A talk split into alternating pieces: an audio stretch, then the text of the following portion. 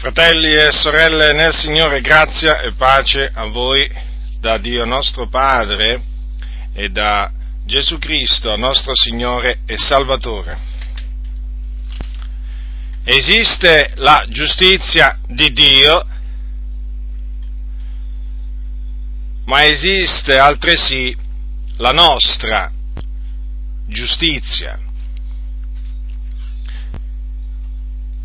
Ora, nel Nuovo Testamento troviamo diversi riferimenti alla giustizia di Dio. Che cosa dice la Sacra Scrittura? Come la chiama? La chiama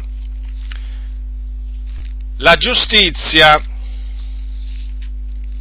è scritto ai Filippesi, la giustizia che viene da Dio basata sulla fede. Questo è scritto al capitolo 3, al versetto 9 della eh, di Paolo ai santi di Filippi.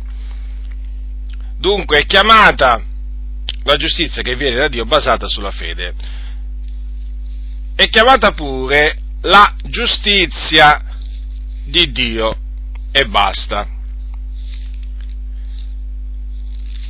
Così la chiama Paolo nella sua epistola ai santi di Roma, quando appunto, parlando degli ebrei disubbidienti, che eh, ignorando la giustizia di Dio cercano di stabilire la loro propria e in questa maniera non si sottopongono alla giustizia di Dio. Poi dice, poiché il termine della legge è Cristo per essere giustizia ad ognuno che crede. Dunque, noi siamo stati rivestiti di questa giustizia, cioè della giustizia di Dio. L'abbiamo ricevuta. E quando l'abbiamo ricevuta? Quando siamo stati rivestiti di questa giustizia? Nel momento in cui abbiamo creduto nel Signore Gesù Cristo, cioè nella sua morte espiatoria e nella sua resurrezione. La giustizia appunto di Dio che viene dalla fede. In altre parole, è stato mediante la fede in Gesù Cristo che noi siamo stati giustificati. Perché l'espressione avere ricevuto la giustizia di Dio, essere stati rivestiti dalla giustizia di Dio non significa altro che essere stati giustificati da Dio. Nel momento in cui siamo stati giustificati da Dio, noi davanti al Signore siamo diventati delle persone come delle persone che non avevano mai peccato, perché il Signore, appunto mediante la fede, ci ha cancellato tutti i nostri peccati. Dunque ci ha giustificati. Questa è la giustizia di Dio basata, basata sulla fede. È la giustizia che ottenne il nostro patriarca Abramo. Voi ricordate, vi ricordate Abramo? Che cosa c'è scritto del patriarca Abramo? Che credette a Dio e ciò gli fu messo in conto di giustizia. Che cos'è quel ciò? La fede, la sua fede gli fu messo in conto di giustizia. Quindi Dio gli imputò la giustizia mediante la fede.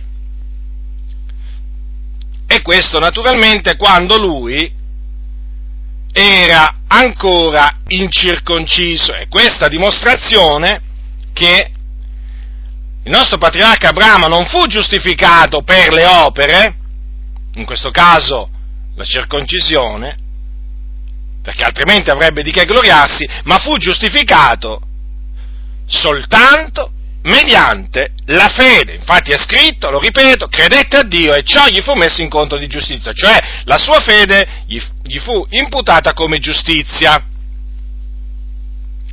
Questo è un punto fondamentale. Eh, la dottrina della giustificazione eh, per fede è alla base del cristianesimo, è uno dei cardini del, del cristianesimo. Eh, infatti il Signore ha detto, il mio giusto vivrà per la sua fede, non per le sue opere, ma per la sua fede. Dunque, questa è la giustizia di Dio, che per la grazia di Dio noi un, giorno abbiamo, abbiamo ricevuto. Noi un giorno per la grazia di Dio ci siamo sottoposti, ci siamo sottoposti appunto ad essa, in quanto abbiamo creduto in Gesù Cristo, che ci è stato fatto da Dio giustizia. E infatti uno dei nomi che i profeti ave- avevano detto che il Messia sarebbe stato chiamato è appunto l'Eterno nostra giustizia. Questo per quanto riguarda appunto la giustizia di Dio. Quindi noi siamo grati al Signore per eh, veramente averci fatto ottenere questa giustizia. Siamo eh, grati a Lui e solo a Lui, perché proprio ci ha messo, ci ha messo in grado, in grado eh, di essere proprio rivestiti della sua, della sua giustizia. In verità il Dio ci ha dato di credere. Sì, ci ha dato di credere e in virtù appunto della fede noi oggi possiamo dire che siamo giustificati dinanzi, dinanzi a Dio, o meglio siamo stati giustificati e tutto ciò naturalmente per la grazia di Dio e se è per grazia, non è per opere. Dunque questo per quanto riguarda la giustizia di Dio. Ma c'è, c'è anche la nostra giustizia.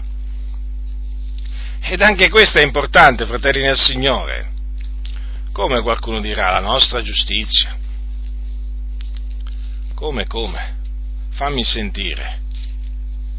Certo, ne ha parlato Gesù, il figlio di Dio. Capitolo 6 di Matteo, prendete il capitolo 6 di Matteo, Gesù parlava ai suoi discepoli. Leggerò dal versetto 1 al versetto 18. Guardatevi dal praticare la vostra giustizia nel cospetto degli uomini per essere osservati da loro, altrimenti non ne avrete premio presso il Padre vostro che è nei cieli. Quando dunque fai limosina, non far suonare la tromba dinanzi a te come fanno gli ipocriti nelle sinagoghe e nelle strade per essere onorati dagli uomini. Io vi dico in verità che cotesto è il premio che ne hanno, ma quando tu fai limosina, non sappia la tua sinistra quel che fa la destra affinché la tua limosina si faccia in segreto. E il Padre tuo che vede nel segreto te ne darà la ricompensa.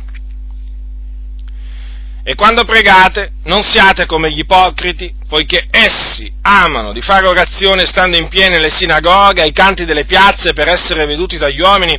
Io vi dico in verità che cotesto è il premio che ne hanno. Ma tu, quando preghi, entra nella tua cameretta e serrato nell'uscio fa orazione al Padre tuo che è nel segreto e il Padre tuo che vede nel segreto te ne darà la ricompensa.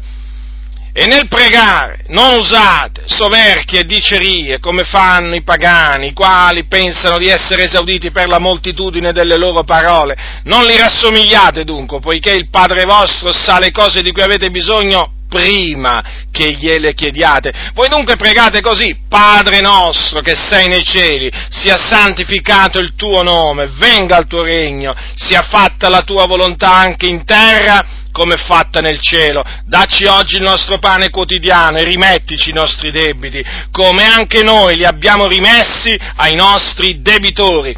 E non ci esporre alla tentazione, ma liberaci dal maligno alcuni manoscritti qui aggiungono, poiché a te appartengono il regno, la potenza e la gloria in sempiterno. Amen.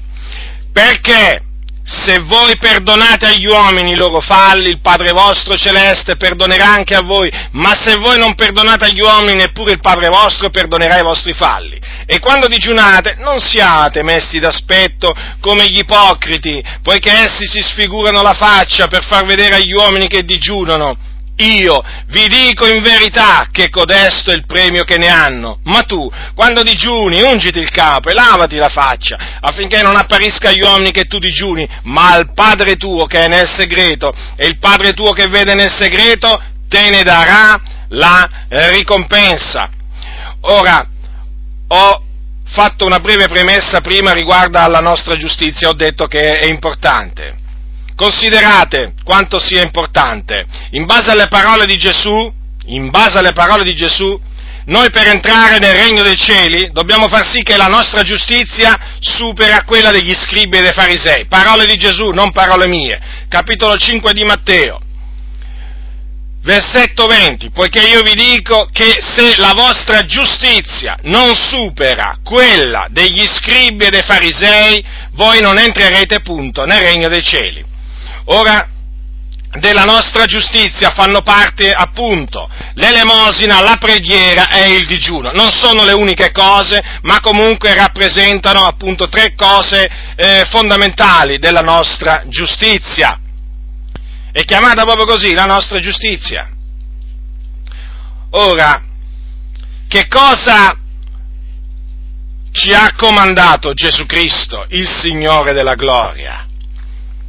Ci ha comandato di stare attenti, sì, di stare attenti a non metterci a praticare la nostra giustizia nel cospetto degli uomini per essere osservati da loro o per essere onorati da loro. Altrimenti, cioè, in caso contrario, noi non avremo premio presso il Padre nostro che è nei cieli. Ora, Notate le, le, le, parole di Gesù, altrimenti non ne avrete premio presso il Padre vostro che è nei cieli. È evidente dunque che per defi- chiamare il Dio, il Padre vostro, in questa occasione è evidente che Gesù si stava rivolgendo a dei suoi discepoli e quindi a dei figliuoli di Dio. Questo ci tengo a precisarlo affinché nessuno vi seduca con vani ragionamenti perché so perfettamente che oggi molti quando sentono parlare di alcuni comandamenti di Gesù cominciano a storcere il naso. Ma questo, fratello, ma sai, ora, qui c'è un punto fermo. Questo Gesù ce l'ha detto a noi, a noi, suoi discepoli, perché noi siamo discepoli di Cristo Gesù. Dunque dobbiamo badare molto bene a quello che ha detto Gesù dobbiamo fare molta attenzione. Non dobbiamo essere dei lettori superficiali della parola del Signore e nemmeno degli uditori dimentichevoli. Perché le parole di Gesù sono parole che Dio, o meglio l'Iddio e Padre suo, gli ha comandato di dire. Gesù non disse niente di suo, Gesù tutto quello che disse insegnò, lo disse e lo insegnò per comando dell'Iddio e Padre suo. Quindi Dio ci ha parlato e ci parla tuttora mediante il suo figliolo e ci dice guardatevi dal praticare la vostra giustizia nel cospetto degli uomini per essere osservati da loro, altrimenti non avrete premio presso il Padre vostro che è nei cieli. Parole molto chiare. Ora Gesù è entrato nel dettaglio. Infatti, subito dopo aver detto queste parole, dopo aver dato questo avvertimento, ha spiegato, ci ha spiegato come ci dobbiamo comportare, o meglio, sia come non ci dobbiamo comportare che anche come ci dobbiamo comportare quando facciamo limosina, cioè quando diamo del denaro ai poveri, quando preghiamo e quando digiuniamo. Allora, Gesù ha detto che quando noi facciamo limosina non dobbiamo far suonare la tromba dinanzi a noi, come fanno gli ipocriti. Eh sì, al tempo di Gesù c'erano molti ipocriti, ma come ci sono sempre stati in ogni generazione, che facevano questi ipocriti? Eh, facevano suonare la tromba nelle sinagoghe, nelle strade. Quando? Quando facevano delle limosine. Perché agivano in questa maniera? Perché loro cercavano l'onore, l'onore degli uomini, volevano essere osservati. E infatti Gesù quando riprese gli scribi e farisei, al capitolo 23 eh, di Matteo, troviamo queste parole che proprio fanno capire bene quale sia il sentimento, l'atteggiamento degli ipocriti. Eh, dice, tutte le loro opere le fanno per essere osservati dagli uomini, capitolo 23, versetto 5. E naturalmente qui si riferiva agli scribi e farisei, che Gesù chiamò ipocriti. Guai a voi scribi e farisei ipocriti! Li chiamò ipocriti, come meritavano di essere chiamati. Vedete, Gesù non è che usava giri di parole, non era ambiguo quando parlava, come molti oggi. E soprattutto non aveva neppure, non aveva neppure paura che qualcuno gli dicesse, maestro, ma tu non devi giudicare. Eppure oggi ci sono alcuni che dicono che Gesù non giudicò. Come non giudicò? Guardate che giudizio che espresse. Chiamò quella gente ipocriti, razza di vipere, guide cieche. E come se li giudicò? E come se espresse dei giudizi? Ora, ecco dunque l'atteggiamento degli ipocriti, che come vedremo eh, questo atteggiamento eh, diciamo, si manifesta sia quando fanno l'emosina, sia quando pregano e sia quando digiunano. Tutti devono sapere, tutti devono sapere, tutti devono vedere quello che fanno, se non tutti, quasi tutti non riescono a fare nulla in segreto, devono essere osservati perché se no non si sentono appagati. Purtroppo, vedete, molti ipocriti ci sono in mezzo alla Chiesa dell'Iddio vivente. Qui badate bene, qui gli ipocriti io non è che li vado a cercare, non mi riferisco agli ipocriti che ci sono tra gli induisti, tra i buddisti, tra i cattolici, ma no, ma no, ma no. Qui mi riferisco agli ipocriti che ci sono in mezzo al popolo di Dio. Come? Ci sono ipocriti in mezzo al popolo di Dio? Perché non lo sapevi, fratello? Eh, ce ne sono tanti di ipocriti, nemmeno pochi.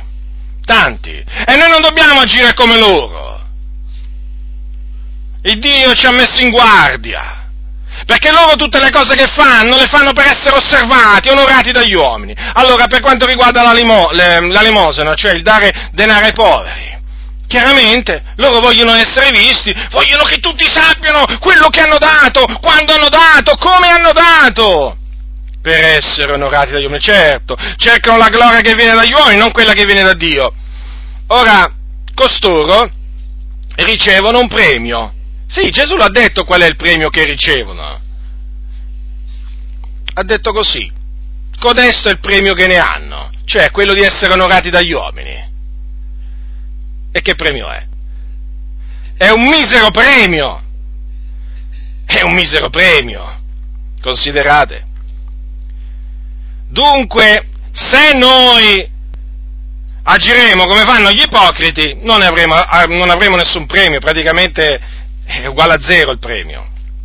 Allora, che cosa dobbiamo, come ci dobbiamo comportare quando diciamo diamo del denaro ai poveri? Quando facciamo l'emosina? Come ci dobbiamo comportare per ottenere ricompensa da Dio? Certo, perché Dio è il remuneratore di quelli che lo cercano e Dio premia quelli che mettono in pratica la sua parola. Dunque il Signore ce l'ha detto. Ma quando tu fai limosina, non sappia la tua sinistra quel che fa la destra, affinché la tua limosina si faccia in segreto. Quindi noi dobbiamo fare co- la, la limosina in segreto. Quindi senza strombazzare ai 420 eh, quello che diamo al povero. Il Dio non vuole che noi strombazziamo, che noi suoniamo la tromba, che noi gridiamo ai 420, oh ho dato questo, lo sai, o cerchiamo l'occasione per farci vedere mentre diamo a quel povero, queste cose il Signore le detesta, sono ipocrisie, sono forme di ipocrisia che dobbiamo aborrire. Allora in questo caso se facciamo la nostra limosina in segreto, allora sì, ne avremo ricompensa presso il Dio. Perché Gesù ha detto, il Padre tuo che vede nel segreto, certo perché Dio vede nel segreto, te ne darà la ricompensa. Dunque, fare limosina o l'elemosina è un qualche cosa, è un'opera meritoria, certo, la dobbiamo chiamare così perché è meritevole della ricompensa divina. Se non fosse meritoria, naturalmente, eh, se non, se non diciamo, ehm, eh, se noi non ottenessimo nessun eh, premio da parte di eh, Dio per aver fatto l'imosina, non potremmo chiamarla meritoria, la chiamiamo proprio opera meritoria perché appunto il Signore si compiace in essa e poi naturalmente ci ricompensa. E dunque, e dunque, naturalmente l'elemosina la, la, si fa, la si fa per amore verso il nostro prossimo, affinché il nome di Dio sia glorificato tramite il nostro operare. E vedete, siccome che quando si fa l'emosina si ha pietà del povero, la scrittura dice che chi ha pietà del povero presta all'Eterno. Considerate, chi ha pietà del povero presta all'Eterno, è come fare un prestito al Signore. Che parole! E poi dice che gli contraccambierà l'opera buona. Questo è un passaggio scritto, queste sono delle parole, delle parole scritte, scritte nel, nel, libro dei Proverbi, eh, sono scritte al capitolo 19, versetto 17. Chi ha pietà del povero, ve le voglio leggere, presta all'Eterno che gli contraccambierà l'opera buona. Dio quindi contraccambia, premia dunque, dunque è un'opera meritoria, certo. Dunque, fratelli nel Signore, state molto attenti, state molto attenti a coloro, a quei pastori che si sono insinuati chie- in molte chiese e che insegnano, e che insegnano, questo lo devo dire, l'ho scoperto di recente, che l'elemosina, fare l'elemosina, non rientra tra le opere buone che Dio ha preparato per noi affinché noi le pratichiamo. Sì, sì, c'è pure questo falso insegnamento oggi in mezzo alla Chiesa di Dio, e precisamente in mezzo a molte chiese pentecostali.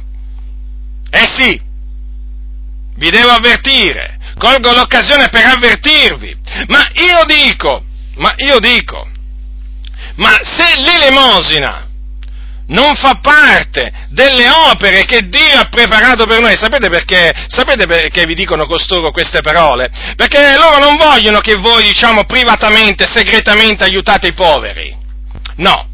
Loro vogliono che voi facciate confluire, eh, il, il maggiore, la maggiore diciamo, quantità di denaro possibile delle vostre tasche nelle loro casse al fine di costruire mega locali di culto, al fine diciamo, di ingrandire la loro denominazione che naturalmente loro chiamano l'opera di Dio.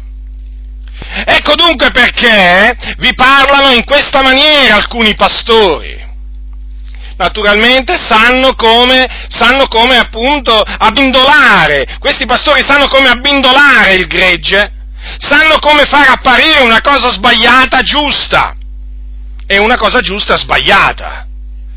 Dunque adesso sono arrivati a definire l'elemosina eh, non rientrante tra quelle opere eh, buone che Dio, tra le opere buone che Dio ha preparato, eh, innanzi preparato affinché noi le pratichiamo. Ma io stavo, stavo, vi stavo dicendo questo, ma se eh? Ma se non fa parte delle opere buone che il Signore ha innanzi preparato affinché noi le pratichiamo l'elemosina, ma io vorrei domandare a questi cianciatori a cui bisogna turare la bocca, ma perché Gesù ha detto, vendete, ha detto ai suoi discepoli, vendete i vostri beni e fatene elemosine? Eh sì, ha detto queste parole Gesù, sapete fratelli? Al capitolo 12 di Luca, eh, al versetto 33, sono tra le, tra le parole di Gesù meno conosciute di tutte. Ci sono delle parole di Gesù molto conosciute e ci sono delle parole di Gesù molto sconosciute. Queste sono tra le più sconosciute, tra le meno citate in assolute. Vendete i vostri beni e fate l'elemosine. Dunque, e dunque, se Gesù l'ha detto vuol dire che questo, eh, l'elemosina rientra tra le opere buone che il Dio che Dio ha preparato per, eh, innanzi affinché noi le pratichiamo. Ma poi io voglio dire, ma si sono dimenticati costoro che Tabita faceva molte lemosine, quella discepola che poi si infermò e morì, faceva molte lemosine, la scrittura la elogia. E poi che dire di Cornelio? Ma voi considerate questo, considerate questo, di Cornelio è detto, mentre ancora era perduto, di, mentre ancora era perduto quando gli apparve eh, un angelo del Signore, sapete cosa gli disse quell'angelo? Gli disse, siccome che lui era un uomo che pregava a Dio del continuo e faceva molte elemosine al popolo, a, a, badate molto bene a quello che dice la Sacra Scrittura di questo uomo, eh, che era pio e temente Dio, eh? piacesse a Dio che oggi tanti di, tanti di persone che si dicono già salvate fossero pio e tementi Dio come lo era Cornelio prima di conoscere il Signore. Considerate, eh, considerate, ci sono credenti che hanno da imparare dal comportamento di Cornelio prima che ancora lui si convertisse. Ora la Bibbia ci dice il quale era pio e temente Dio con tutta la sua casa e faceva molte elemosine al popolo capitolo 10, versetto 2 degli Atti degli Apostoli. E sapete che cosa gli ha detto? Che gli, ha detto l'angelo che gli apparve, l'angelo di Dio tra le altre cose? Gli ha detto Cornelio, le tue elemosine sono state ricordate nel cospetto di Dio. Ora io voglio dire, ma se le elemosine di un uomo che ancora non conosceva il Signore furono ricordate nel cospetto di Dio, eh? Ma quanto più saranno ricordate nel cospetto di Dio le elemosine fatte dai figlioli di Dio, da coloro che hanno conosciuto la grazia del Signore. E oggigiorno invece cosa dobbiamo sentire? Eh? Dobbiamo sentire pastori che dal pulpito, dal pulpito, gridano, ah, sapete, l'elemosina non è, non, è un, non è, tra le opere buone che Dio ha preparato per, innanzi per, affinché noi le pratichiamo. Questa è un'eresia, questa è un'eresia. Gesù al giovane ricco gli ha detto, va, vendi tutto ciò che hai e dallo ai poveri e avrai un tesoro nel cielo, quindi fai l'emosina con i tuoi beni, questo gli ha detto. Molti se lo sono dimenticati questo oggi. Eh? E poi vi vorrei fare notare, Gesù non gli ha detto va vendi tutto ciò che hai e dallo a me e ai miei discepoli per il nostro ministero, come oggi molti sono capaci a dirti. No, va vendi tutto ciò che hai, dallo ai poveri, ai poveri, ai poveri.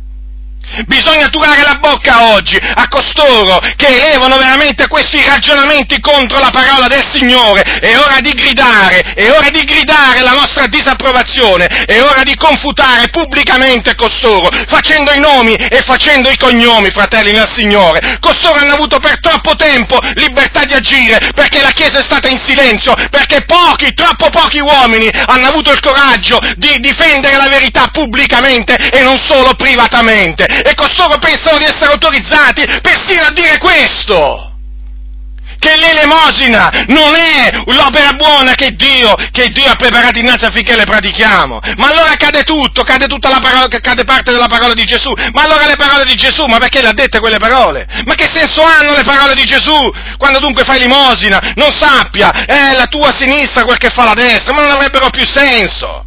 L'elemosina fa parte, fratelli del Signore, delle opere buone che Dio ha innanzi preparato affinché le pratichiamo e la dobbiamo praticare in segreto, senza dire niente al pastore? Sì, anche senza dire niente al pastore, sì, della tua comunità. È una cosa lecita nel cospetto del Signore. Quando Dio ti metterà davanti un povero, sia che esso sia un credente o un non credente, aiutalo. Aiutalo, fallo in segreto e Dio ti ricompenserà, perché Dio è giusto, chi ha pietà del povero, dice, dice il Signore, eh? Presta all'Eterno, tu presti a Dio quando hai pietà del povero, fratello nel Signore. E ti controcambierà l'opera buona, il Signore ti ricompenserà palesemente. E invece oggi eh, questi cianciatori vogliono che tu, eh, vogliono che tu fai confluire, fai confluire tutto nelle loro casse, poi ci pensiamo loro, noi naturalmente loro ti dicono. Eh, e una minima parte magari la danno ai poveri e la stragrande maggioranza del denaro in che cosa l'investono? Eh, nelle loro torri di Babeli, nelle loro cattedrali, nei loro, mega nei loro mega locali di culto, nelle loro cattedrali. Eh sì, perché adesso stanno facendo concorrenza alla Chiesa Cattolica Romana. Vedrete, vedrete, qualche anno ancora, fratelli nel Signore, e avrete dei locali di culto in Italia, eh, dinanzi alle quali le cattedrali della Chiesa Cattolica Romana impallidiranno, impallidiranno. Perché oramai questa, è questa oramai la direzione. E questa oramai è la direzione. E dunque questo comando del Signore, naturalmente, è maltrattato, è bistrattato, è messo a parte. Ma che ci importa a noi insegnare queste cose? Allora perché non viene insegnato questo? Perché sono delle parole chiare di Gesù. Eh, no, non vengono insegnate queste cose. No, vengono insegnate altre cose. Dai, dai al nostro ministero, dai all'opera di Dio, naturalmente quella che portiamo avanti noi. Poi vedrai che il Signore ti ricompenserà. Dai 10 ti, ti darà 100, dai 1000 ti darà 10.000. Ormai questo è il ragionamento che anche qui in Italia saprete, più o meno, più o meno, non è che esiste solo in America, non è che esistono solo in America questi ciarlatani, esistono pure, pure, pure in Italia, ormai a tutti i livelli, delle chiese evangeliche, soprattutto quelle che sostengono il messaggio della prosperità. Quindi, fratelli del Signore, io vi metto severamente in guardia da costoro. Non dategli retta quando parlano in questa maniera. Aiutate il povero, abbiate pietà del povero. E farete una cosa gradita nel Signore, ma abbiatene pietà però, eh? Nella maniera prescritta dal Signore, in segreto, senza strombazzare, senza suonare la tromba e neppure la trombetta. Oh, perché qualcuno potrebbe dire, ma io non faccio suonare la tromba. Sì, però fai suonare la trombetta, nemmeno quella devi far suonare, fratello nel Signore. Allora, adesso passiamo alla preghiera. Quando pregate, ha detto il Signore, non siate come gli ipocriti. Notate? Ha preso come termine di paragone gli ipocriti, eh? Quindi noi dobbiamo comportarci. Allora, vediamo gli ipocriti? Eh? Li ascoltiamo parlare, li vediamo agire? Eh? E si conoscono, eh, fratelli del Signore, eh? Perché gli ipocriti si discernono, eh? Voglio dire, un asino si discerne da un cavallo? Dico un pruno si discerne da un fico, gli ipocriti pure si discernono, si riescono a individuare. Allora noi vediamo loro come agiscono come vedono, ecco, dobbiamo sapere questo, non dobbiamo agire come loro. Per quanto riguarda la preghiera, eh, gli ipocriti che fanno? Eh, loro naturalmente amano, amano di fare preghiere, di pregare, stando in piedi nelle sinagoghe, ai canti delle piazze per essere veduti dagli uomini. Allora subito, generalmente, quando, quando appunto si leggono queste parole, vengono in mente gli ebrei, gli ebrei disubbidienti che naturalmente al tempo di Gesù molti ebrei disubbidienti, tra cui scribi e farisei, proprio facevano, amavano di fare orazioni proprio stando in piedi nelle sinagoghe e ai canti delle piazze. Guardate che ancora oggi in Israele, in Israele ci sono molti che proprio eh, agiscono, agiscono proprio in questa maniera, agiscono proprio in questa maniera. Sì, ma il fatto è questo, che non è che in mezzo al popolo del Signore, in mezzo alla Chiesa di Dio, le cose sono così tanto differenti, eh? E come vi, come vi dicevo, gli ipocriti abbondano abbondano e aumentano sempre di più. Anche in mezzo alla Chiesa di Dio ci sono quelli che pregano semplicemente per essere veduti dagli uomini. Sì, sì. Ah, costoro naturalmente anche loro hanno un premio. Sì, sì, ce l'hanno un premio, che è pari a zero naturalmente, perché dice il Signore, dato che lo fanno per essere veduti dagli uomini, che codesto è il premio che ne hanno, il premio è quello di essere visti, quindi le loro preghiere non vengono esaudite e, e, pregano, e pregano, e pregano, in piedi seduti in ginocchio, non è che solo, non è che pregano solo diciamo, eh, in piedi, eh, gli ipocriti, no, no, gli ipocriti moderni pregano anche in ginocchio, anche seduti, sì, ma le loro preghiere, le loro preghiere eh, non vengono esaudite, perché loro pregano per essere veduti dagli uomini, o per essere ascoltati dagli uomini, e dunque noi non dobbiamo agire come loro. Badate, con questo non sto dicendo che la preghiera comunitaria va bandita, no, nella maniera più assoluta. Eh. Certamente quando la Chiesa si raduna deve pregare, certo, eh, ma sempre nel timore del Signore, bisogna sempre pregare anche quando ci si raduna con altri fratelli, non per farsi vedere o sentire dagli altri fratelli, eh, ma per essere visti e sentiti dall'Eterno degli eserciti. Allora Gesù ha detto che il premio che hanno gli ipocriti è questo, quello di essere visti dagli uomini. Ma Vedete, ancora una volta c'è un ma qui, eh? Ma tu quando preghi, vedi, il Signore ci ha insegnato, fratelli nel Signore, persino a come pregare, non solamente a quello eh, che dobbiamo dire quando preghiamo, ma anche a, come, a, a, anche a cosa fare, diciamo, quando preghiamo. Allora, tu quando preghi, entra nella tua cameretta, serrato nell'uscio, fa orazione al Padre tuo che è nel segreto, il Padre tuo che vede nel segreto te ne darà la ricompensa.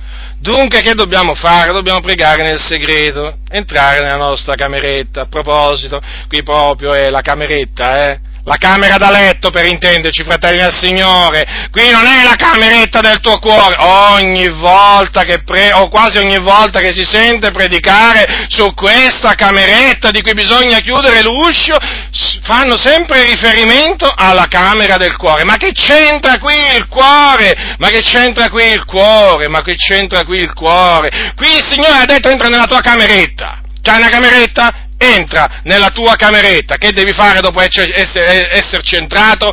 Chiudi la chiave e poi prega il Dio. Qualcuno potrebbe dire, eh, io non ho una cameretta, beh, cerca un altro posto, cerca un altro posto isolato, ma vai sul monte, ma vai lungo il fiume, ma vai in un deserto, vai in un po'... anche in un'altra parte della casa, anche in una cantina, vai in una cantina, chiudi e dopo prega il Signore nel segreto, nel segreto. E sai cosa succederà? L'ha detto Gesù, il Padre tuo che vede nel segreto te ne darà la ricompensa. Certamente devi pregare con fede, fratello nel Signore. Non è che basta solo che tu preghi nel segreto, eh? Tutte le cose che voi domanderete nella preghiera, se avete fede le otterrete, eh? Non è che c'è scritto se pregate nel segreto. Certamente pregare nel segreto fa parte del volere del Signore. Per certe preghiere, è chiaro, ci sono delle altre preghiere che si fanno quando tutta la Chiesa è radunata, certo. Ma ci sono delle preghiere che si fanno in effetti nel segreto e quindi questo significa in un posto, in un posto nascosto, in un posto chiuso, eh, o potrebbe essere pure anche sulla montagna, Gesù si ritirava per esempio sui monti, anche nei luoghi deserti a pregare, comunque vedete, sempre luoghi deserti, luoghi segreti. E il Signore cosa ha detto? Il Padre tuo che vede nel segreto te ne darà la ricompensa. Dunque, tu prega nel segreto a Dio, pregalo con fede, e se quello che chiedi è nella volontà di Dio, eh? e se tu naturalmente hai una condotta degna del Vangelo, cioè naturalmente non ti chiudi gli orecchi quando il Dio parla, stai certo che il Signore ti ricompenserà, fratello, ti ricompenserà, lo ha promesso il Signore, le sue promesse sono fedeli e veraci, quindi prendilo in parola e vedrai che il Signore adempirà, adempirà le, sue, le sue promesse. Ora, ha detto pure il Signore, eh, anche come eh, non dobbiamo pregare. Ha detto che quando preghiamo non dobbiamo usare soverchie dicerie, come fanno i pagani. Dunque qui adesso ha preso il metro di paragone i pagani. Allora, prima ha preso gli ipocriti, adesso i pagani. I pagani sono quelli che non conoscono il Signore. I pagani sono quelli che non conoscono il Signore. E eh, questi pagani eh, naturalmente hanno diciamo, nomi diversi in questo mondo, eh? Eh, si possono chiamare induisti, buddisti, musulmani, cattolici romani. Ci sono anche eh, i cattolici romani che non conoscono il Signore, sono dei pagani, eh? Non è che sono dei cristiani, sono dei pagani. Eh, pensano di essere esauditi per la moltitudine delle loro parole. Cioè, praticamente loro nel pregare, nel pregare pensano che più dicono, più parole dicono, e più possibilità c'è di essere esauditi. E quindi non la finiscono mai con queste loro litanie. Noi qui naturalmente in Italia che viviamo in un paese pagano, eh, paese pagano, certo, eh, non è che siamo in un paese cristiano, eh, sulla terra non esistono nazioni cristiane, esistono nazioni dove ci sono magari più cristiani eh, che in altre nazioni, ma non esistono nazioni cristiane, nemmeno l'America, allora, la così tanta decantata America del Nord non è una nazione cristiana. Esiste, esiste il popolo dei cristiani, ma quello naturalmente di quel popolo fanno parte tutti i cristiani che sono in tutte le nazioni del mondo, ma non esiste una nazione cristiana. Allora costoro pensano di essere esauditi perché a motivo delle loro lunghe parole, litanie, non la finiscono più, non la finiscono più. Io all'inizio della mia conversione mi capitò di entrare in una basilica cattolica, ero, diciamo, ero così zelante che entravo pure nelle basiliche cattoliche per evangelizzare. E mi ricordo entrai in una basilica cattolica mentre facevo il militare a Orvieto che si trovava mh, mm, eh, zona San Lorenzo, appena entrai appena entrai c'era, c'era una, un'atmosfera lugubre, eh, già non mi piaceva quell'atmosfera, ma poi c'erano tutte queste litanie, c'erano dei frati che là in fondo veramente, una cosa, una cosa veramente di una noia mortale, ripetevano tutte quelle preghiere all'infinito. E, dopo ho evangelizzato qualcuno là dentro, però ecco mi ricordo mi ricordo questo, questo, fatto perché veramente quando leggo queste parole e leggo moltitudine delle loro parole mi vengono in mente quei frati che erano là, mi ricordo ancora quel giorno in, quel, in quell'ambiente così lugubre e pregavano e pregavano e pregavano. Veramente quando si è lontani dal Signore, fratelli, proprio eh, si cammina nelle tenebre. Allora, eh, vabbè, poi non è che bisogna per forza, per forza di cose, diciamo, eh, entrare in una basilica cattolica, anzi è meglio non entrarci nelle basiliche cattoliche. Voglio dire, eh, basta un po' basta un po' parlare con, con diciamo, parenti o magari conoscenti o con colleghi di lavoro, si sa oramai viviamo in una nazione dove, dove si recitano un sacco di preghiere un sacco di preghiere, soprattutto le preghiere a Maria, voi sapete che sono le più gettonate, l'Ave Maria oramai è la preghiera, è la preghiera principale che appunto questi pagani che si chiamano cattolici romani rivolgono, rivolgono appunto a questa, a questa donna, la loro dea che si chiama appunto eh, Maria, perché hanno fatto diventare Maria l'umilancella del Signore, l'hanno fatta diventare una dea, una divinità, e la pregano, e la pregano, e la pregano del continuo. Prima di tutto Maria non li può ascoltare, o pregano poco qui, o pregano tanto, o poche parole, o tante parole, Maria non li può ascoltare. Li può ascoltare solo il Signore Dio. Gli rivolgono sì qualche Padre nostro, ma glielo rivolgono così, nel senso senza fede, così eh, diciamo meccanicamente, è una preghiera, una preghiera, è un pregare morto il loro. È per quello che bisogna evangelizzare i cattolici umani, esortarli a ravvedersi, a convertirsi dagli idoli all'Iddio vivente e vero e a credere nel Signore Gesù Cristo, ma nel Signore Gesù di cui parla la Bibbia, non nel Signore Gesù di cui parla la Chiesa Cattolica Romana. Dunque, noi non dobbiamo rassomigliare quelli i pagani appunto perché loro pensano di essere seduti per la moltitudine delle parole, perché? Perché il Signore, vedete fratelli del Signore, sa le cose di cui abbiamo bisogno, conosce le cose di cui abbiamo bisogno prima che gliele chiediamo. Allora qualcuno potrebbe dire, eh, ma allora perché il Signore ci ha comandato di chiedere? Eh, se Lui sa già le cose di cui noi eh, abbiamo bisogno, perché dobbiamo chiedere? Perché Gesù ha comandato, chiedetevi sarà dato. Quando Paolo dice non siate con ansietà solleciti, di cosa alcuna, ma in ogni cosa siano le vostre richieste rese note a Dio in preghiera e supplicazione con azioni di grazia. Paolo ai Filippesi. Dunque è un comando, quello di pregare Dio, di rendergli note le nostre, le nostre eh, eh, richieste. Ma certo che Dio sa ogni cosa, sa le cose di cui abbiamo bisogno, però ci ha comandato di chiedere a Lui appunto quello di cui abbiamo eh, bisogno. Come disse Gesù un giorno, se voi dunque che siete malvagi sapete dare buoni doni ai vostri figlioli, quanto più il Padre vostro ce l'è, il Padre vostro che nei cieli darà gli cose buone a coloro che gliele domandano. Quindi è importante domandare al Signore le cose eh, di cui eh, abbiamo, abbiamo, bisogno. Quantunque il Signore sappia esattamente, perfettamente le cose di cui abbiamo bisogno. Considerate che il salmista diceva, tu intendi da lungi il mio pensiero. Considerate un po', il Signore, ancora prima che noi pensiamo una cosa, sa già che cosa, pense, che cosa penseremo il pensiero, eh? per quanto riguarda la parola, la stessa cosa. Diceva il salmista, sempre lui, la parola non è ancora sulla mia lingua, che tu, eterno, già la conosci appieno. Considerate voi un po', io devo dire ancora una parola, eh, e il Signore già la conosce appieno. Eh, quanto, quanto, è grande il Signore, immensa veramente la sua conoscenza, a Lui sia sempre la lode e la gloria in eterno. Amen. Allora Gesù ha detto, voi dunque pregate così. Ecco, ci ha insegnato che cosa dobbiamo dire al Padre. Padre nostro. Eh, questa è la preghiera chiamata Padre nostro. Ora, qualcuno potrebbe dire, no, qualcuno potrebbe dire, qualcuno dice, sì, sì, ci sono pastori che dicono che la preghiera del Padre nostro è, superata. E certo, è superata, no? Lo stabiliscono loro quello che è superato, quello che non è superato, capito? quello che è ancora valido del Nuovo Testamento, ma naturalmente sono loro che lo devono stabilire. Eh, e che autorità ha la parola di Dio? Eh, niente, nulla. Eh, se è superato il Padre nostro, qui veramente chiudiamo le nostre Bibbie e come disse qualcuno andiamo a pescare. Cioè, ma voglio dire, ma fratelli del Signore, ma come si fa a dire che il Padre nostro è una preghiera superata? Ma Gesù ha detto ai suoi discepoli, voi dunque pregate così. Padre nostro che sei nei cieli. E ricordiamola questa, questa preghiera, perché è la preghiera che ha insegnato Gesù. Noi spesso diciamo ai cattolici romani, eh, ma l'Ave Maria che voi dite? Ma dov'è nella Bibbia l'Ave Maria? Ma dov'è nella Bibbia l'Ave Maria? Eh, naturalmente, giustamente gli facciamo notare che l'Ave Maria non, gli diciamo questo perché non è nella Bibbia.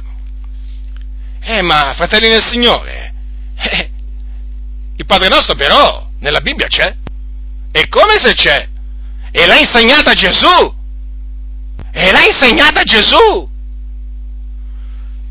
Padre nostro che sei nei cieli, sia santificato il tuo nome, venga il tuo regno, sia fatta la tua volontà, anche in terra come fatta nel cielo. Dacci oggi il nostro pane quotidiano, rimettici i nostri debiti come anche noi li abbiamo rimessi ai nostri debitori e non ci esporre alla tentazione, ma liberaci dal maligno, poiché a te appartengono il regno, la potenza, la gloria in sempiterno. Amen. Allora, questa preghiera è tuttora valida, non è affatto superata non è affatto superata. Questa preghiera è valida oggi come lo era tem- ai giorni di Gesù di Nazareth. Questa preghiera, se detta a Dio, se detta a Dio con fede, io vi posso assicurare che questa preghiera sarà esaudita da Dio. Sì, com'è? Com'è così scritta. E non ci si deve vergognare, fratelli nel Signore, di pregare questa preghiera, di dire questa preghiera. Ma perché mai ci dovremmo vergognare eh, di dire questa preghiera quando siamo nella nostra cameretta? Perché? Perché? Me lo volete? C'è una ragione? Ditemene anche una sola, fatemela sapere. C'è una ragione per cui ci dovremmo vergognare di, di dire il Padre nostro? Ah, qualcuno dirà, ma lo dicono anche i cattolici. E che c'entra? E non è che tutto quello che dicono i cattolici è sbagliato. Se i cattolici dicono Dio amore, che facciamo? Non diciamo Dio amore, perché i cattolici romani dicono che Dio amore. Io non dico più che Dio amore, l'ha detto il Papa. Eh, la stessa cosa, allora usiamo lo stesso metro. Eh, ma sai, i cattolici dicono il Padre nostro perché pensano di essere, eh, voglio dire, un'opera merito. Beh, noi intanto diciamolo diciamolo nel segreto perché il Signore ce l'ha comandato e poi otterremo la ricompensa che viene, che, che viene dal Signore. Se Gesù l'ha comandato, ma voi pensate, Gesù ci ha comandato di fare una cosa inutile? No, Gesù non ci ha comandato di fare niente di inutile. È utile per forza, per forza. Dunque è lecito pregare, fare questa preghiera. È lecito, fratelli. Nessuno si deve permettere di dire una parola contro la preghiera del Padre nostro. Io mi scaglierò eh, contro l'Ave Maria fino a che avrò un alito di vita, ma mi scaglierò pure contro tutti coloro che si permettono di dire A contro la preghiera del Padre nostro, perché l'ha insegnata Gesù Cristo, il Figlio di Dio. Non importa se nelle epistole non è menzionata, non importa se negli atti degli apostoli non è menzionata, Gesù l'ha insegnata. A proposito, a proposito di questo, vi ricordate cosa ha detto Gesù prima di essere assunto in cielo? Ai suoi, ai suoi discepoli ai suoi apostoli. Andate dunque, ammaestrate tutti i popoli, battezzandoli nel nome del Padre, del Figliolo e dello Spirito Santo, insegnando loro d'osservare tutte quante le cose che vi ho comandate. Allora, vi faccio una domanda. Gesù ha detto, eh, di ammaestrare tutti i popoli, mm, mm, diciamo che l'originale greco dice fare discepoli di tutte le nazioni, poi battezzandoli e poi dice così, insegnando loro ad osservare tutte quante le cose che ho comandate. Allora è un comando, quello, eh, diciamo, quello presente qui nel capitolo 6 di Matteo? Eh? Pregate così, sì, è un comando.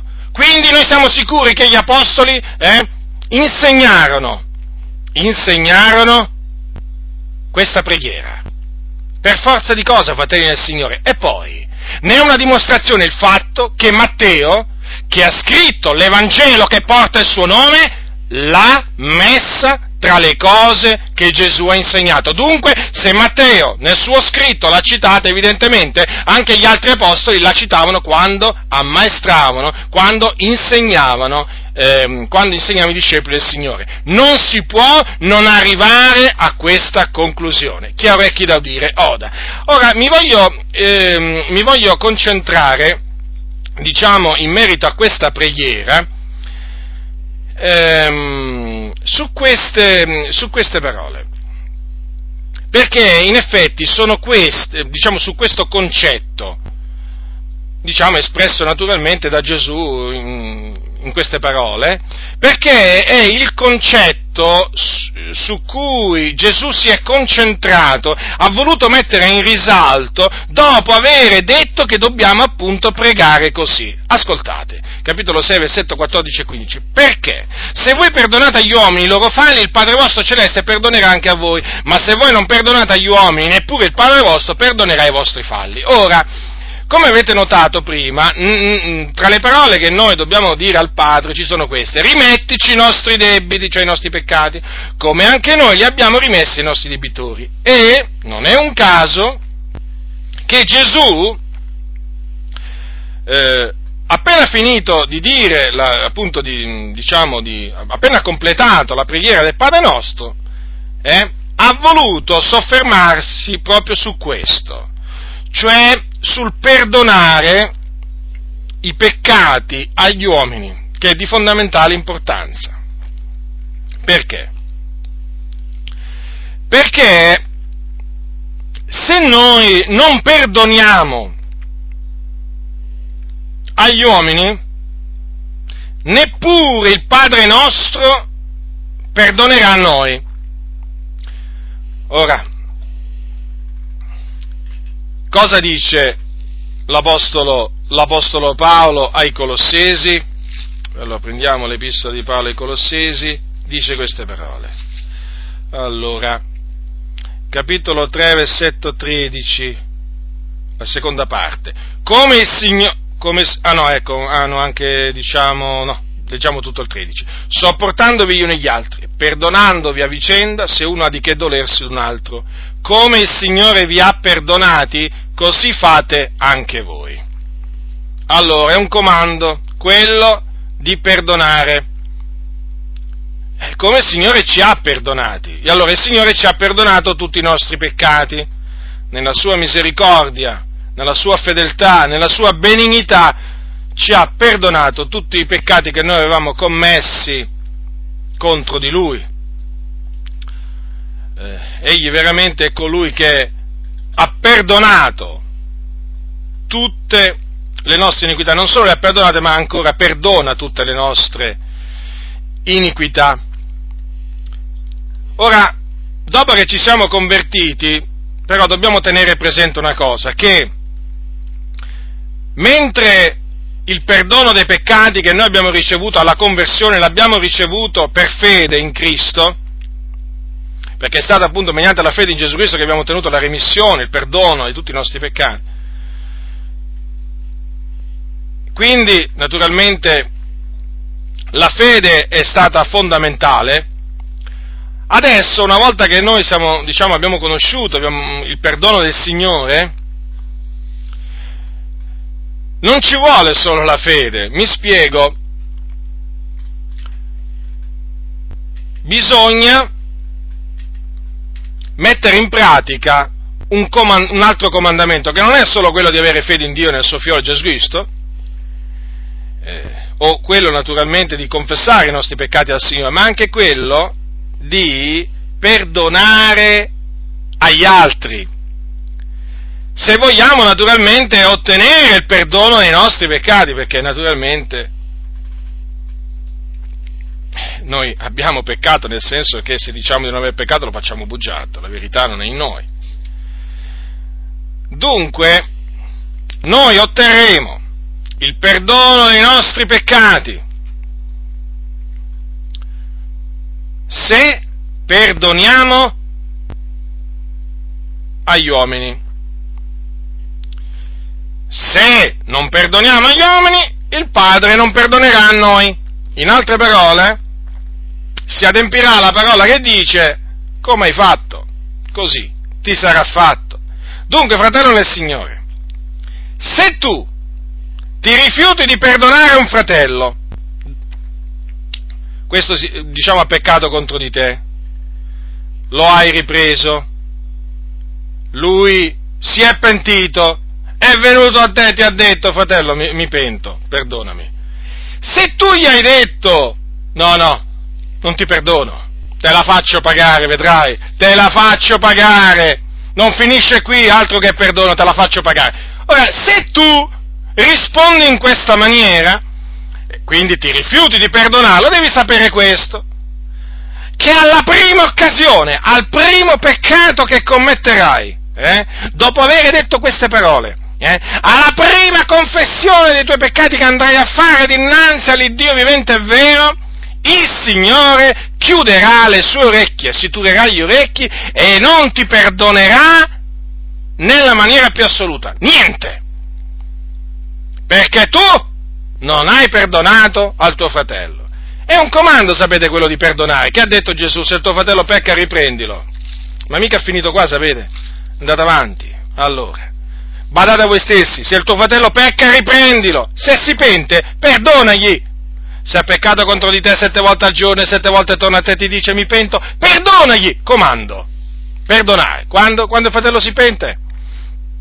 È un comando quello di perdonare, fratelli del Signore. Non dobbiamo serbare nessun rancore, nessun, nessuna radice d'amaritudine verso chi si pente e viene a noi e ci dice, fratello, perdona, perdonami. Dobbiamo perdonarlo subito, immediatamente, cancellare, cancellare, cancellare quel, eh, quel, quel, quel peccato. Non pensarci più, è perdonato perché altrimenti, fratelli nel Signore, e badate bene che anche se il nostro fratello sette volte al giorno peccasse, ma sette volte al giorno si pente, eh, bisogna dire, eh, e naturalmente ci chiede perdono, bisogna perdonarlo. E guardate che è una cosa grave non perdonare, eh, perché poi non si ottiene il perdono da parte di Dio. Quanto è prezioso il perdono che viene da Dio, fratelli nel Signore ma veramente, ma chi può dire il contrario? Ma chi può dire, io quando vengo meno, dico Signore, perdonami, perdonami. E sapete, quando io chiedo questo, devo subito avere in mente di avere perdonato, devo essere conscio di avere perdonato chi mi ha fatto dei torti, è venuto a me e mi ha chiesto, e mi ha chiesto perdono. E certo, o eh, o altrimenti con, con, quale, con, quale, faccia io mi potrei presentare davanti a Dio e dirgli Signore perdonami quando io ho rifiutato di perdonare il mio fratello? Ma perché mai il Signore dovrebbe sentirsi in obbligo di perdonarmi se io non perdono il mio fratello? Dunque il Signore l'ha detto, se noi non perdoniamo, neppure Lui perdonerà i nostri, i nostri falli. Qualcuno dirà, e se il Signore non ci perdona allora i nostri falli, eh, che succede? Eh, succede che il Signore ci fa pagare i nostri, i nostri debiti, fratelli nel Signore, perché sapete i peccati che si commettono nel cospetto del Signore? O il Signore ce li condona e quindi ci rimette i nostri debiti, fratelli, ma altrimenti ce li fa pagare. Sapete cosa significa far pagare un debito? a qualcuno, fagliela pagare, quando nel mondo dicono fagliela pagare, no? La gente dice, ah, gliela faccio pagare questa. Sapete, fratelli, che se, se, il Signore comincia a dire te la faccio pagare e Lui veramente lo dice, eh, quando ce lo meritiamo, fratelli nel Signore, la sua mano si aggrava su di noi, arriva il suo bastone, arriva la sua verga e sono veramente, e sono veramente afflizioni e sono pianti, e sono dolori. Certo, certo, fratelli, è proprio così. Il Signore ce li fa pagare poi i debiti che noi contraiamo nel suo cospetto. Nessun perdono, perché? Perché non abbiamo mostrato nessuna pietà verso il nostro fratello. Vi ricordate un giorno Gesù ha raccontato una parabola? Una parabola per spiegare quanto sia importante quanto sia importante perdonare.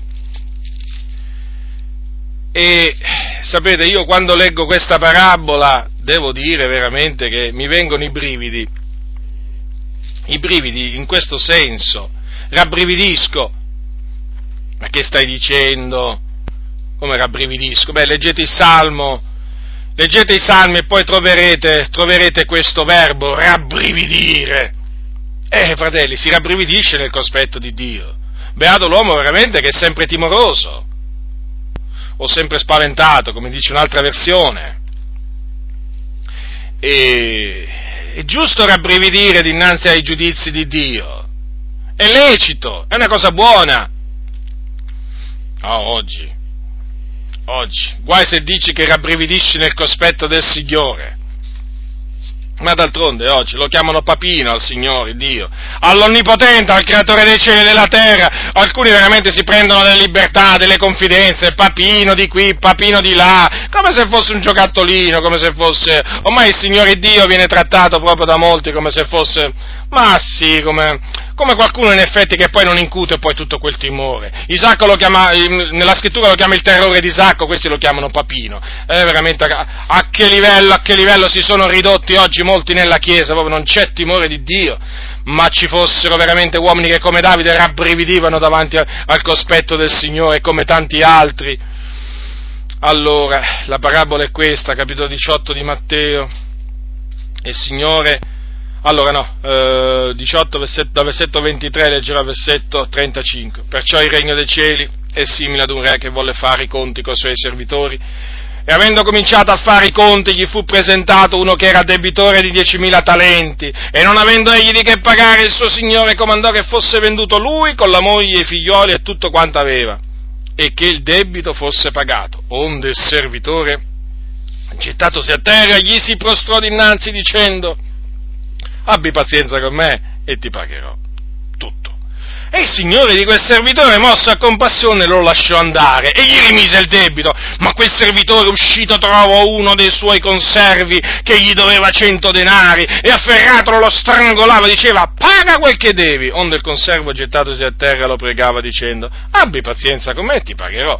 Ma colui non volle, anzi andò e lo cacciò in prigione finché avesse pagato il debito. Ora i suoi conservi, veduto il fatto, ne furono grandemente contristati e andarono a riferire al loro signore tutto l'accaduto. Allora il suo signore lo chiamò a sé e gli disse, malvagio servitore, io t'ho rimesso tutto quel debito perché tu me ne supplicasti, non dovevi anche tu aver pietà del tuo conservo come ebbi anch'io pietà di te? E il suo signore adirato lo diede in mano degli aguzzini fino a tanto che avesse pagato tutto quel che gli doveva. Così vi farà anche il Padre mio celeste se ognuno di voi non perdona di cuore al proprio fratello. Avete letto? Avete letto queste parole, fratelli nel Signore, attentamente? Cosa ha detto? Cosa ha detto Gesù? Eh, che ci farà fare la fine di quello che non volle, non volle perdonare quel piccolo debito a quell'altro suo conservo. L'ha detto Gesù. Così vi farà anche il Padre mio celeste se ognuno di voi non perdona di cuore al proprio fratello. Che gli fece, che gli fece quel padrone là, a quel suo conservo spietato? Lo buttò in prigione eh, lo diede in mano degli aguzzini fino a tanto che avesse pagato tutto quel che gli doveva. Quindi, eh, invece, di, invece, di, rimetterglielo il debito, gli ha fatto pagare. E così fa il Signore, fratelli nel Signore. Eh? Noi siamo stati avvertiti, noi, nessuno, esclu- nessuno, nessuno escluso, siamo stati avvertiti. Se noi non perdoniamo di cuore, eh, di cuore, quindi sinceramente, al nostro fratello, cari fratelli nel Signore, quello che ci aspetta è terribile, perché veramente il Signore ci farà pagare i nostri debiti. E quando il Signore fa pagare i debiti, fratelli, vi ripeto, sono dolori, sono pianti. Allora, questo è buono ribadirlo, perché Gesù, lo ripeto, non insegnava nulla a caso. Anche queste parole le ha dette per comando dell'Iddio e Padre suo. Ma non vorremmo prestarci attenzione alle parole di Gesù? Eh? Tante volte mi, mi, mi, colpisce il fatto che ci sono dei musulmani che prestano più attenzione alle parole di Maometto di, quanto, di, di, di tanti cristiani alle parole, alle parole di Gesù. Ma considerate voi, ma voi considerate, hanno più timore tanti musulmani delle parole di Maometto che sono scritte nel Corano, eh? Eh, di quanto ne abbiano di timore tanti cristiani delle parole di Cristo. Ci sono certe parole di, di Gesù eh, che a tanti cristiani da un orecchio gli entrano e dall'altro gli escono e tante volte manco da un orecchio ci entrano, proprio non c'entrano proprio. Perché oramai sono duri d'orecchi molti, duri d'orecchi. Vogliono sentire, vogliono sentire, eh, che vogliono sentire? Cose piacevoli.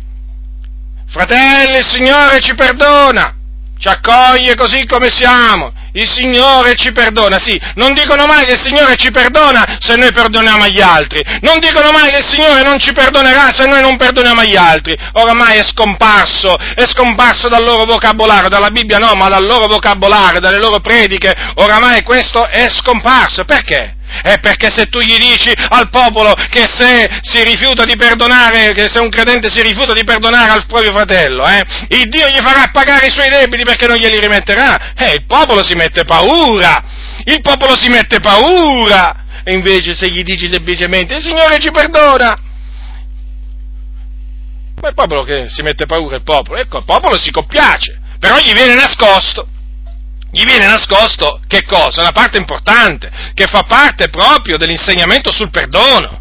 Se Gesù si è soffermato su questo concetto, eh, proprio in occasione, proprio quando insegnò ai suoi discepoli a pregare, eh, fratelli del Signore, non ci dobbiamo anche noi soffermare su questo?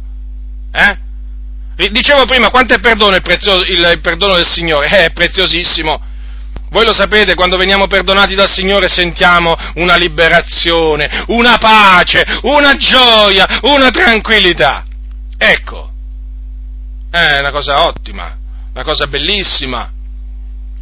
Ma voi mettetevi a posto di quel fratello a cui eh, uno gli dice no, te lo faccio pagare, no, eh, non, ti, non, ti, perdono. Mettetevi a posto di quel fratello, eh, quel fratello eh, se ne va via afflitto, eh, non contento. E allora il Signore, eh, quella scontentezza, quell'infelicità che tu produci con il tuo comportamento scorretto nei confronti del fratello che si è pentito da questo perdono, stai sicuro che quella infelicità il Signore te la moltiplicherà all'ennesima potenza nella tua vita, perché poi, poi ti voglio vedere quando vai dal Signore a dire Signore perdonami, il Signore non ti farà sentire il suo perdono, il cielo sarà chiuso, sarà di rame, e tu che farai? Che farai? Ti prenderai i castighi del Signore che ti sei meritato. Quindi, fratelli nel Signore, badiamo, prestiamo attenzione a questo insegnamento, a quest'altro insegnamento che Gesù ci ha rivolto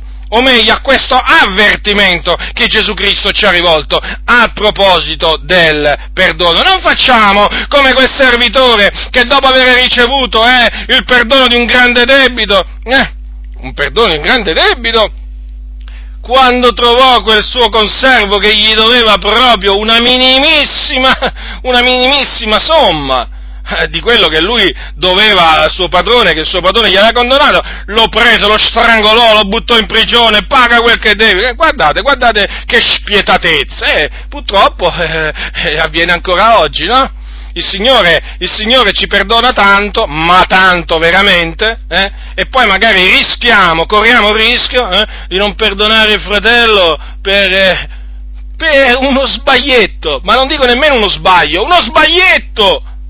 te la faccio pagare, vedrai, non finisce qui. Che sono queste parole? Ma che sono queste parole? Sono parole che si dicono ai santi? Non sono parole che si dicono ai santi, quindi bisogna bandirle. Perdoniamo, perdoniamo se si pente, perdonagli, ha detto Gesù. Perché se non perdoni, se tu non perdoni, eh, poi sono guai per te, eh, fratello nel Signore. E quando digiunate, veniamo al digiuno. E quando digiunate, eh, anche quando digiuniamo, quindi il digiuno fa parte della vita di un cristiano. Naturalmente è superfluo che vi dica che non è superato il digiuno, eh, perché anche qui naturalmente ci sono eh, ci sono fior fior di pastori, chiamiamoli così, va, ci sono sommi pastori oggi che anche in Italia dicono che il digiuno è superato. Ve lo ripeto, sono loro a stabilire quello che è superato, quello che non è superato. Allora, eh, chiaramente Gesù ha detto quando digiunate, evidentemente, quando pregate, quando fai limosine, è evidente che sono cose che si fanno nella vita di un cristiano, no? Quale non è superato per niente. Allora, quando digiuniamo, che cosa dobbiamo fare? Anzi, che cosa non dobbiamo fare? Non dobbiamo essere messi d'aspetto, come chi? Come gli ipocriti Ancora una volta ci sono gli ipocriti.